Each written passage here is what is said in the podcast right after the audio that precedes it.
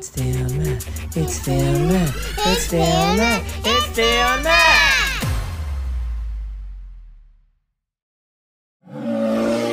Hey kids, how are you? We're Theo and Matt podcast. I'm Matt, I'm Theo. and what are we reading today? Jurassic Park. Jurassic. This is going to be awesome. Jurassic Park. All right. We hope you enjoy this one. This is another little golden book. Let's get into it. People everywhere loved dinosaurs, but the mighty T Rex, Triceratops, Velociraptor, and many others had disappeared long, long ago. Then, one day, a kind, wealthy man named John Hammond built a very special park on an island. He invited three important scientists, Alan Grant, Ellie Sattler, and Ian Malcolm, for a visit. To these scientists, it looked like an ordinary island. What's so special about this place? Alan asked. Then he saw them.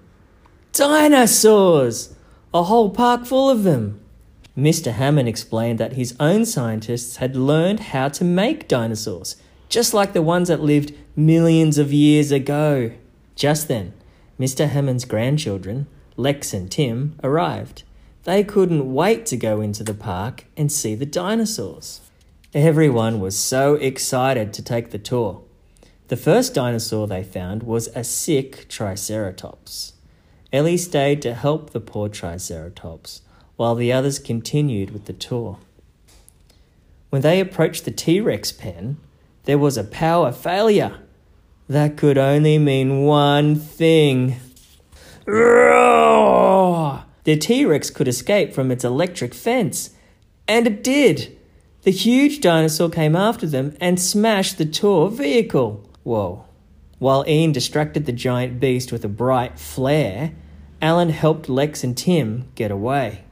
Ellie and the park warden rescued Ian from the T Rex.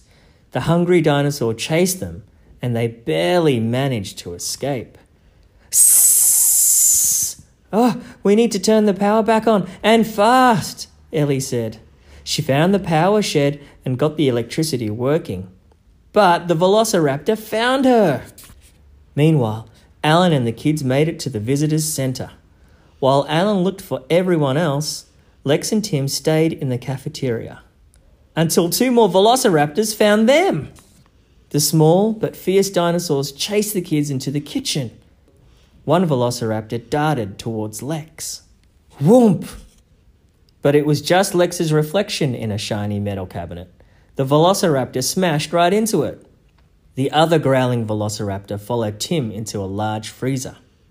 The dinosaur slipped on the icy floor. Tim dashed out and locked the door, trapping the velociraptor inside. Good work, Tim. Lex and Tim found Alan and Ellie in the park's electrical control room. While Lex used a computer to call for help, other snarling velociraptor attacked. Alan thought they could escape the velociraptor by hiding in the ceiling, but one of the crafty creatures found them. To get away, they climbed down the big bones of a brachiosaurus skeleton in the lobby. But they had company. The last two velociraptors teamed up. Now the humans were trapped. Then, suddenly, the lobby shook with a thunderous roar. It was the T Rex. The velociraptors were no match for this mighty dinosaur. While the T Rex and the velociraptors fought, the scientists and the kids dashed out the door. Now that everyone was finally safe, they escaped from the island where living dinosaurs ruled once again, just as they had ruled the earth so long ago. Well, that was drama filled, wasn't it, Theo? They finally got away. Did you like that one? Yep. Yeah. What did you love about it? Oh, every part. Every part. What was your What was your favourite part? Mm, that part. Oh, the part where she was trapped in the kitchen. Yeah. Yeah, that was pretty scary for a moment there, wasn't it?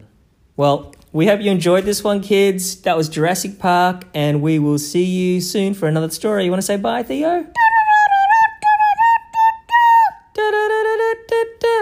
Bye.